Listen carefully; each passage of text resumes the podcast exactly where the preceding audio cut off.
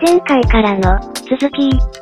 で、そんな感じでルイ16世ですよ。だから今の説明を端的にままとめると、生まれて即位した時の状況としては、財政破綻しておりますと、ほぼ。で、それでも、まあ、ルイ15世とか最強の流れの中で生きてるから、周りの貴族たちは、俺最強と思いながら贅沢三昧の、まあ、セレブピーポーなわけですよ。いけるっしょ、つって。で、逆に、すごい税金とかもバリバリ取ってたのね、それを補うために。うんうんなんだけど、最後はね、なんかね、空気税っていうのがあったらしいよ。空気を吸ったら税金払いな。えげつない話ですよ。ね、でその中で平民たちはもう飯も食えない限界状態と、うん。だから貧富の差っていうあのだいぶ前に岩ちゃん言ってたけど、うんうん。もう貧富の差ってレベルじゃないぐらいの差がここで出てると。じゃないね、それはね。空気税取られてるもんね。90%以上税金だったっていう話だよ確か、うんうんうん。それでさらにはポンパドール夫人とかも育てちゃった啓蒙思想っていうね、王様だけが絶対じゃないぞっていう思想を持った人たちがどんどん台頭してきたといやー、不思議だよね。なんか、そういう火種を作っていたのが、そっち側っていう、貴族側っていうのも不思議な気がする、そんな感じでもう最悪の出だしで、まあ終わりの始まりしか感じない状況だし、うん先代はね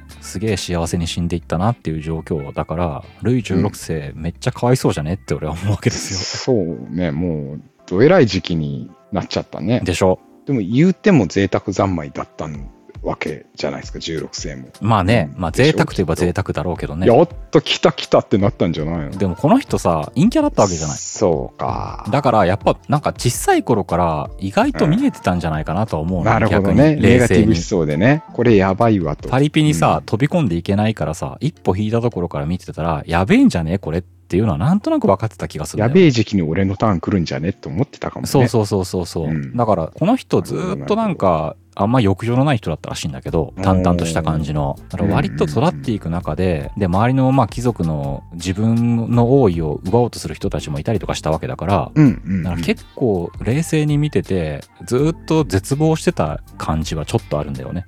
あ、じゃあなんかあんまパリピ的な描かれ方では全然ないんだ。あ全然ない全然ない。本当に陰キャなんだ。あ、なるほどね。でまあそんな中でマリー・アントワネットっていうのは完全に政略結婚だからね。オーストリアとのね。そうでね。そうやって来たんだけど、まあ、マリー・アントワネットはどっちかというとパリピな人だったんだけど、うん超パリだピでしょ。からルイ16世ってうん。先週話したけどさ自分の部屋で錠前いじるのが趣味っていうさ。と、てつもない趣味だね。とてつもない趣味でしょ。カチカチカチカチ鍵開けるのがさ。何の鍵を開けようとしてたんだろうね、本当に。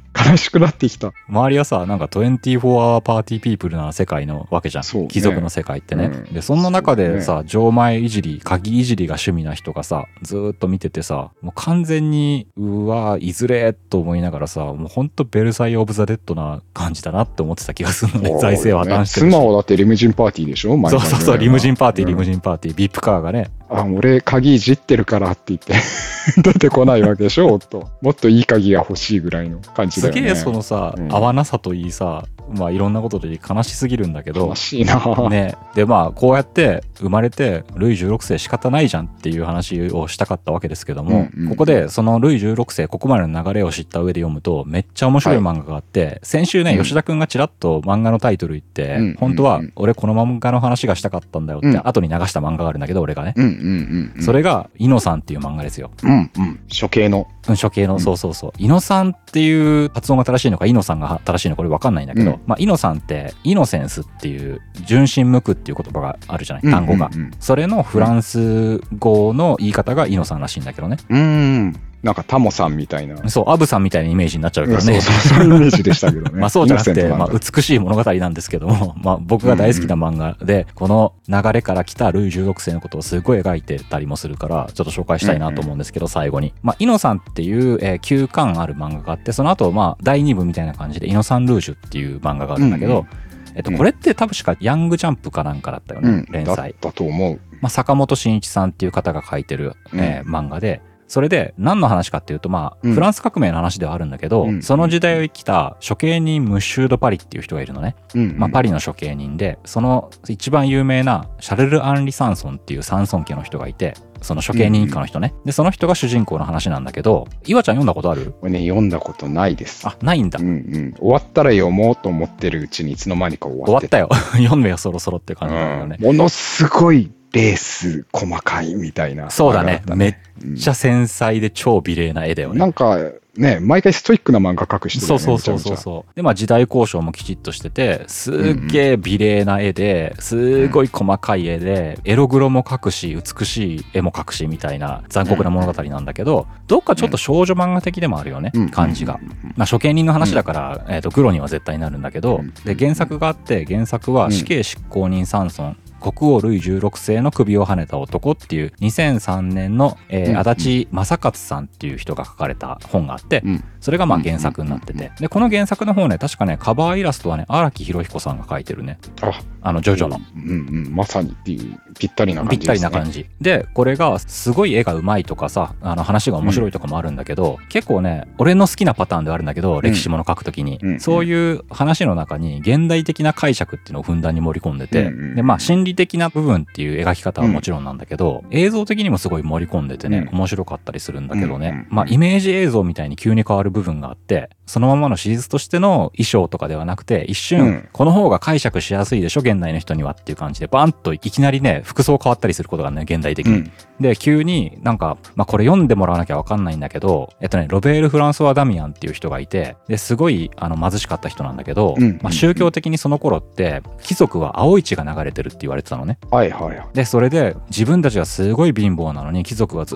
っとすっごい贅沢な暮らししてて、で本当に貴族には青い血が流れてるのかどうかを確認したかったのね、この人。うんうん。それでルイ15世をナイフで襲っちゃって、で、それでもう本当に熱い服着てたから冬場で。うんうん、まあ、かすり傷だったらしいんだけど、うん国王にそういう暗殺未遂を働いたからって、もう一番ひどい八つ咲きの刑っていうのを処される人がいるのね。うんうんで、その人は、ただ自分と貴族たちがそんなに人間として違うのかと思っただけなのに、もう獅子を引き裂かれるような刑に処されるっていうひどいシーンがあるんだけど、この漫画でうん。もあるのね。うんうんで、そのシーンで、そのダミアンがあの思い描いたうん平等とかさ、人の上下がない世界っていうのに行きたいっていう気持ちで、急にね、ダミアンがね、ある瞬間に、その処刑人のシャルル・アンリ・サンソンと、まあ処刑のシーンなんだけど、心が通じ合うみたいな感じの表現のシーンだと、ダミアンがね、T シャツとジーンズになってるのね。アメリカを思わせるような。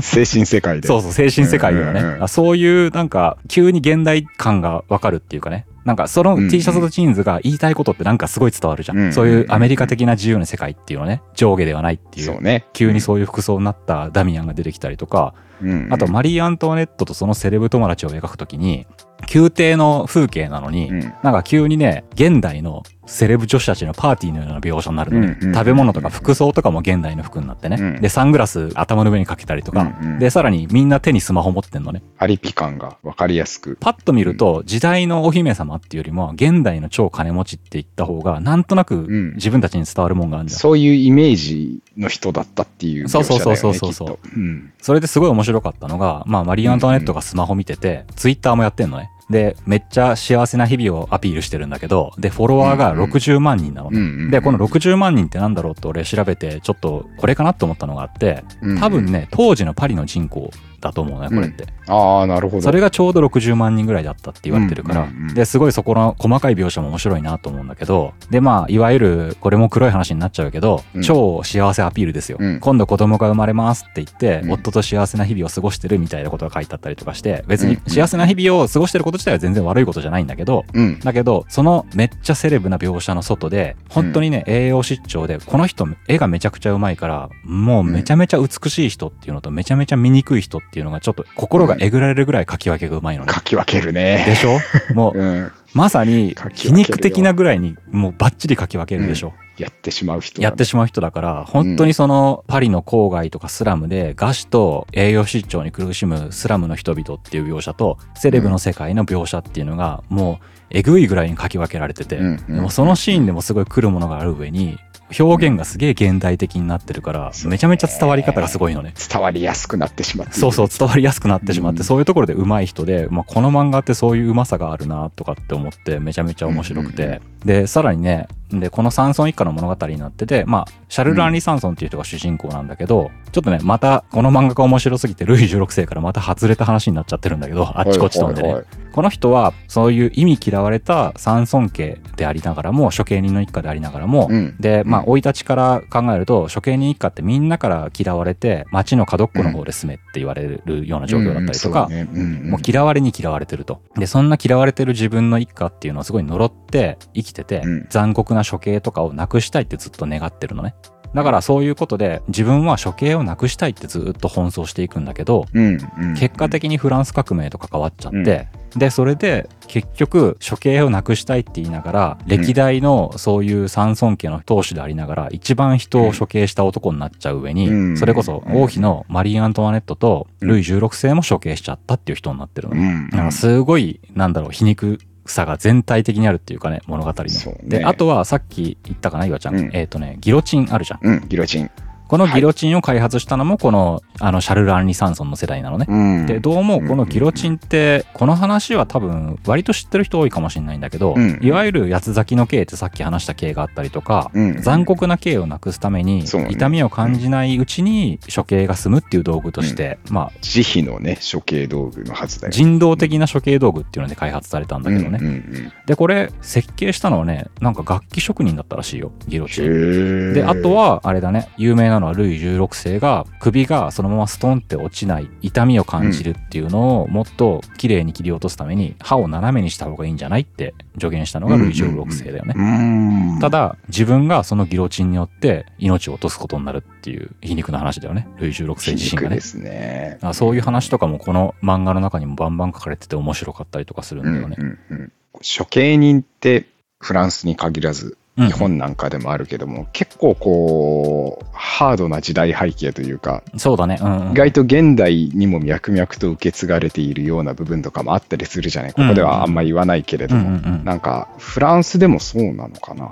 あフランスはでも処刑人一家ってやっぱ嫌われてるけど、割と国家公務員としては収入は良かったらしいよ。うんうんうんだから貴族並みの生活はできてきたけどやっぱそういんうんうすごい人々には嫌われててっていうのがあってで、うん。このサンソン家の最初の話がすごい面白くて、もうここまで来たら話しちゃうけどね、えっ、と、シャルル・アンリ・サンソンっていうのは確か4代目に当たるんだけど、うん。そのサンソン家の最初になった人が、えっ、と、シャルル・サンソン・ドロンバルっていう人が初代なのね。うんうんうん。で、この人は、もともとは、えっ、とね、名門の貴族の血筋だったらしいのね。うんなんだけど、ある日、恋をすごいしたのね。恋は人を変えるんですね。マルグリット・ジュアンヌっていう女の人に恋をしたんだけど、その女の人は処刑人の娘だったのね。うんで、それで、その人との恋を成就するには、自分が処刑人に身を落とさなきゃなんないっていう状況で、ねこのサンソン・ドロンバルっていう初代のサンソン家の当主はうん、恋を選んだのね。まさかのロマンチックねド。超ロマンチックな、これ史実なのうんね。うん恋ゆえに自分の身を落としたっていう始まりだったサンソン家はっていう話があって、これめちゃくちゃロマンチックで話になるなと思って、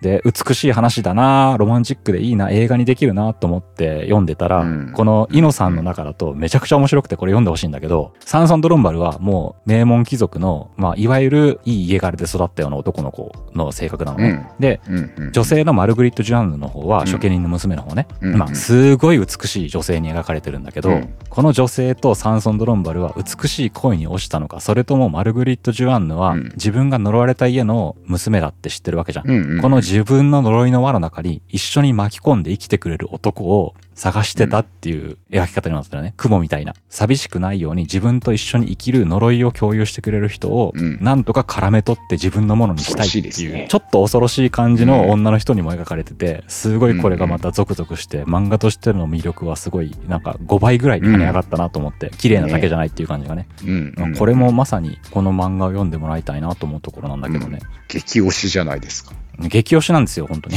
この漫画俺よく知らないけどさ、ちゃんと読んでないから、うんただめちゃめちゃキャラ立ててくるよね、漫画的に。すごい、あの、それぞれのキャラの立て方が半端ないからね。すごいよね。なんかもう少年漫画だよね、そういう意味で言ったら。まあ、それでちょっとルイ16世の話に戻すんだけど、はいはいこの漫画の中で出てくるルイ16世っていうのがすごい面白くて、うんで、今まではさ、あんまり割とキャラ立ちもしない描かれ方が多かったのね。まあ、マリー・アントワネットの夫っぽい人みたいな書かれ方で、マリー・アントワネット、うんマリー・アントワネットなんだけど、このイノさんの中だと、ルイ16世はずっともう死にたいって言ってるのね。もうメンヘラーなの。メンヘラーなの。メンヘラーで、それですごいいろんなことに絶望してるっていう感じのキャラで書かれてて面白くて。ね。いいじゃないですか。で、うんそういう自分は死刑を廃止したいっていう夢を追いながら、それが全然自分の思った方と逆の方に行っちゃって悲しみを背負うシャルル・アンリっていう主人公のあの物語が進んでいくんだけど、このさっき話したさ、イノさんと第2部のイノさんルージュってあるって言ったじゃん。うん。で、この第1部のイノさんは本当にそのシャルル・アンリ・サンソンの生い立ちから彼が求める物語っていう感じなんだけど、うんうん第2部のイノサンルージュの方になるとね、今度本当にフランス革命の話になってくるのね。うん真っ只中。そう、真っ只中になって、うんうんそれで主人公が変わらないようだけど変わってるのね。一部からまあ出てるんだけど、もう一人ね、うんシャルル・アンリ・サンソンの妹っていう設定がいるのね。うんうんうんそれがマリー・ジョセフ・サンソンっていう妹がいて、で、あの、シャルルの兄の方は、本当に自分のイノさん、純真のために死刑を廃止したいっていう、まあ、夢に向かっていく男なんだけど、うんうんうんマリー・ジョセフの方は、もうちょっとね、なんだろう、女の子なんだけど、気に入らない奴はむしろ殺してやりたいぐらいの感じなのね。で、うん2部になると、このマリー・ジョセフの方が主人公になっていくんだけど、うん。で、こっからがね、ちょっとまた面白くて、フランス革命ってさ、いわゆる人権宣言っていうのがあったりとかするわけじゃん、ベースに。うんうんうん王様が全てじゃなくてみんなに人権があるっていうのをみんなが言った時期だったりとかするわけじゃん。うん。そんな中でその前の話だとこの時代だと女性ってさやっぱ誰と結婚するかとかによって人生が決められてるみたいな感じで、うん。でずっとマリー・ジョセフも女だから処刑人にはなるなとかさ嫌だ私は処刑人になるんだって言ったりとか、うん。そういう女だから女だからっていうのに結構苦しめられてるところがあったりする描き方になってるのね。だからそういう育ち方をした中で第2部のフランス革命編はフランス革命が起こると同時にマリー・ジョセフが女性を超えていくっていう話になってるのね。ただこのこのさ描き方がさすげえ面白いんだけどやりすぎたなと思ってそこが面白さでもあるんだけど、うんうんうん。マリー・ジョセフね女性を超えるところかねもう社会全体を超えようとして、うん。うざったい人間の縛りとかさ全てのジェンダー以外にも全ての社会的なものから唯一の存在になろうとしてぶち抜けすぎて、なんかねどっちかというとね無政府状態のねパンクロックな女になってるのねただ だからもうマリーはマリーでしかないみたいな感じなんだけど、うん。まあ口癖は最悪だしね。サクッと殺さずに苦しめて殺すとかも大好きだし。なるほど。だからそういう意味で女性を超える物語っていうような感じに描かれてはいそうそういうことではなさそそううですねいうことではないレベルまでいっちゃってるところが面白さだったりするんだけどね。ぶっ飛んでるんですね。ぶっ飛んでる。ちょっとぶっ飛んでるところが面白さだけど、でもここまで描いた方が変な落としどころにならないっていう方に行かせた方がやっぱ面白いんだよなとは思ったけど、最後まで読んでて。うんうん。まあそういう、もう、シャルル・アンリ・サンソンもほっといて、マリー・ジョセフ・サンソンの話になっていくっていう題に向かって、これはこれで面白かった。あ、ただ、マリーは結局ずっといろんなものを超えようとしていくのね、苦しみの中で。うんだから苦しみっていう悩みでもなくて、ただ唯一自分という存在みたいな感じで、とことん突き抜けていこうとするんだけど、兄のシャルル・アンリは、うんだんだんずっと処刑をなくしたいっていう夢に生きてたんだけど、うんうんこの第2部になる頃には、そうは言っても、それでもやっぱ処刑っていう仕事が自分たちの生活を豊かにさせてくれて、うん家族を守ってくれてるっていう子供もできてるからね。うんうんだからどっちかというと、全否定ではなくなってるのね。うんやっぱり自分は三尊権を守っていかなければ大事な妻とか子供を守れないみたいな大人の男になってるのね。必要悪だ。そうそう、必要悪だけど、夢は夢であるんだけど、現実は現実であるっていう一家を守る男になってるんだけどうんう、んそんなシャルルがマリーは大っ嫌いになってるっていう。マリーの方がシャルルを嫌いになってるってことね。あの夢、理想を追っていたシャルルが好きだったってことね。理想を捨てたっていうか、つまんねえクソ男になりやがって、このバカがみたいな感じになってああ、るのね。なるほど、なるほど。やっぱりこう、尾崎なんだよ。そうだね、尾崎がねマリーは。うん。そうなんだよ。